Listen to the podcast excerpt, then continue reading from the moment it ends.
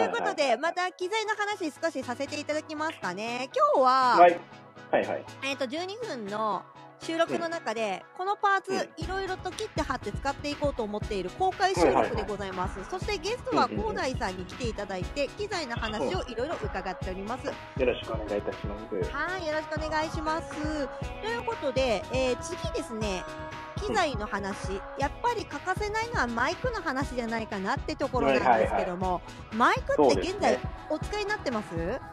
お使いになってますね。今お使いになってますね、はい、なかなかこう聞くにしても答えるにしても変な日本語でしたけど、何使ってらっしゃいますか？僕が今使ってるのはアーカーゲーの ピーひゃくにじゅう っていうコンデンサーマイクですかね、うん、アーカーゲーいいっすよね。アーカーゲーめちゃくちゃいいですね。アーカーゲーとかいろいろあるじゃないですか。まあ困ったらオーテク使えとか皆さん言ってますけど、あえてのアーカーゲーに行った理由って何かあるんですか？録音した音声とかを聞いたりとか、いろいろ自分の中でレビュー読んだりとかした中で、やっぱり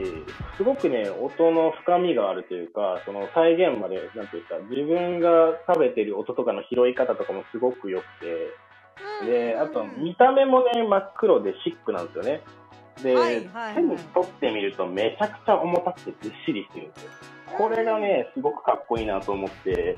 僕は買ったんですよね、こいつを。結構見た目的な要素、うん、ななわりってとこですかね。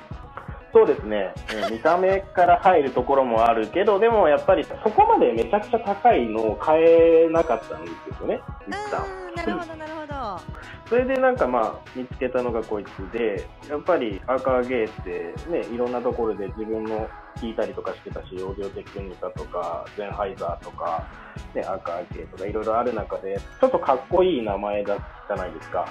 アーカーゲーってなんだろう、その見た目的な男のロマン的なやつ、うん、僕はすごく好きなんですよね。だからここから入ったのがあるんですね、うん、いいですね。なんかね、アーカーゲーか、なるほどな、うん。一つじゃあリスナーさんにご提案いただきたいんですけども、もしこれから配信で、うん、じゃあしっかり機材を揃えて音バッチリでやっていきましょうってなった時に、うん、何のマイクをおすすめします？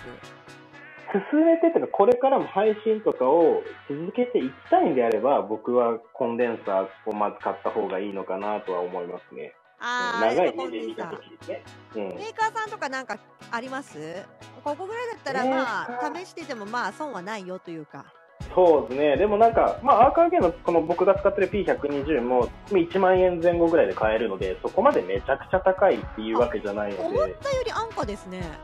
そうなんですよ、うん、アーカーゲーってもっと高いイメージがあったから、こいつはね割とそんなに高くないんですよ。なるほどなるほどそうなんですね。ちなみに広大さんってミキサーとかって使ってらっしゃいます？うん、いや、使いたいなとは思いながらも使えてないですよね、まだ。エコーとかかけられるときって、うん、結局パソコンとかでかけてるってことですかね？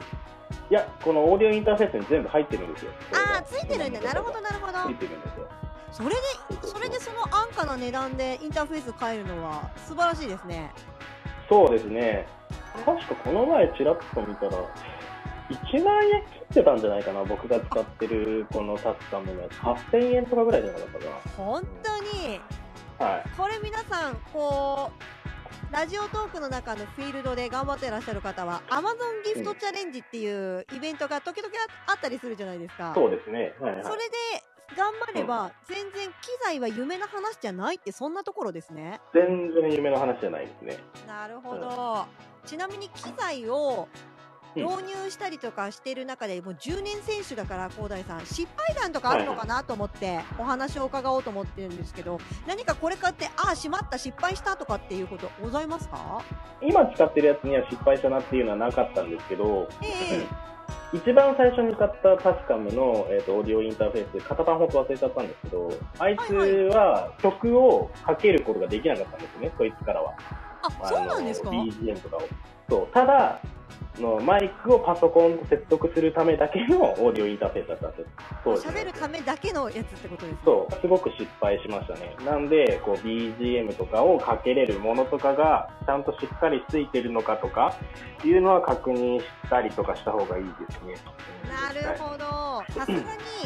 いろんな配信者の方で使ってらっしゃる方いらっしゃるので、今そんなに情報が不足してるってことはないと思いますけど、まず自分が何をしたいかってところと最低限のスペックを見て買いなさいよっていうところですね。そうですね、本当に自分の声をただ話したくて音質よく話したいだけだったら、多分僕が以前使ったやつでも全然いいんですよ。 ビージーエム なくても自分が喋りだけでいけるっていうんであれば全然いいんですけど、 ビージーエム かけたりとかエコーかけたりとかがしたいなっていうんだったら、そういうのがあった方が絶対いいよねっていう話ですね。なるほどね。ちなみに失敗した機材はどこに葬りあったんですか？なくしたんですよ。えー、なくしたんですよ。結婚した時に多分嫁に捨てられたんじゃないかなっていうマイクとともに、うん、なんかどこかの配信者の方であの漬物石になってるみたいなぐらいの使い方しかできひんっていう人いましたけど、まさかあれを捨てる人いるっつって、ね、捨てられてるんですよね。だから僕だからラジオトーク始めた時はこいつ持ってなかったし、今使ってるやつ。ああ、そうなんですか。持ってなくて以前使ったやつを探してやろうと思ったんです。はいはいはいはいはい、はい、そしたらなくてでもじゃあ買うしかないかと思って全部買ったんですよね。なるほどね。そうなんだ。私捨てられるとかあんだな。皆さん気をつけてくださいね。特にご家族の方とね、住んでらっしゃる方特にお気をつけください。本当に全く興味ない人からしたらただのガラクタですから。重めのガラクタだね。重めのガラクタなんでね気をつけないと、うん、ということで、はい、そろそろもう一曲ご選曲いただいているものを、はいはい、ご紹介いただこうと思うんですけども、このセクションでは何をご紹介いただきますか？にきょくめは、えー、カーロ・エメラルドさんの「バック・イット・アップ」っていう曲を紹介したくて。これってあれですよね、オランダの歌手の方。そうですね、ですよね、オランダの歌手の方ですね。私どっちも知らなくて、あのセクションでご紹介いただいたアーティストもしっかりなんですけど、うん、どうやって出会うの？これはその結局その僕が最初に紹介した「キャラバンパレス」っていうのはジャンルのくくりで言ったら、えー、エレクトロスイングっていうジャンルになるんですよね。えーでそのエレクトロスイングを掘り下げていったらカーロ・エメラルドにたどり着いたっていうのもありますし、もう一個は僕が働いてたお店の ビージーエム で、えっと、バック・イット・アップが流れててめっちゃいいなって思って調べた。なるほどね、うん、そっかそっか。ここでディグリ方がふたつ出てきましたね。皆さんおさらいしましょう、はい、まずひとつめはひとつジャンルがあって、うん、そのジャンルを探して探してディグって掘っていくと新しい同じ同系の新しいアーティストに出会うと、それがひとつめで、ふたつめは高台さん料理人の方だったりするので、おしゃれな炒めし屋とかでこう流れてる音楽、これも結構ね喋りに夢中になってるそこのあなた意外とねバカにできないですよっていう。できないですね、本当にいい曲かかってますからね。すでに横にスマートフォンにシャザムというね音楽聴かせてこれですよって教えてくれるアプリをねすでに起動させておかないといい曲逃しますので、うん、ということで アップルミュージック 並びに スポティファイ の ユーアールエル 掲載させていただきますので、あとタイトルもね掲載してます。意外と飲食店の音楽はいい、そしてカランカランめっちゃ言うてるな、うん、すいませんというこ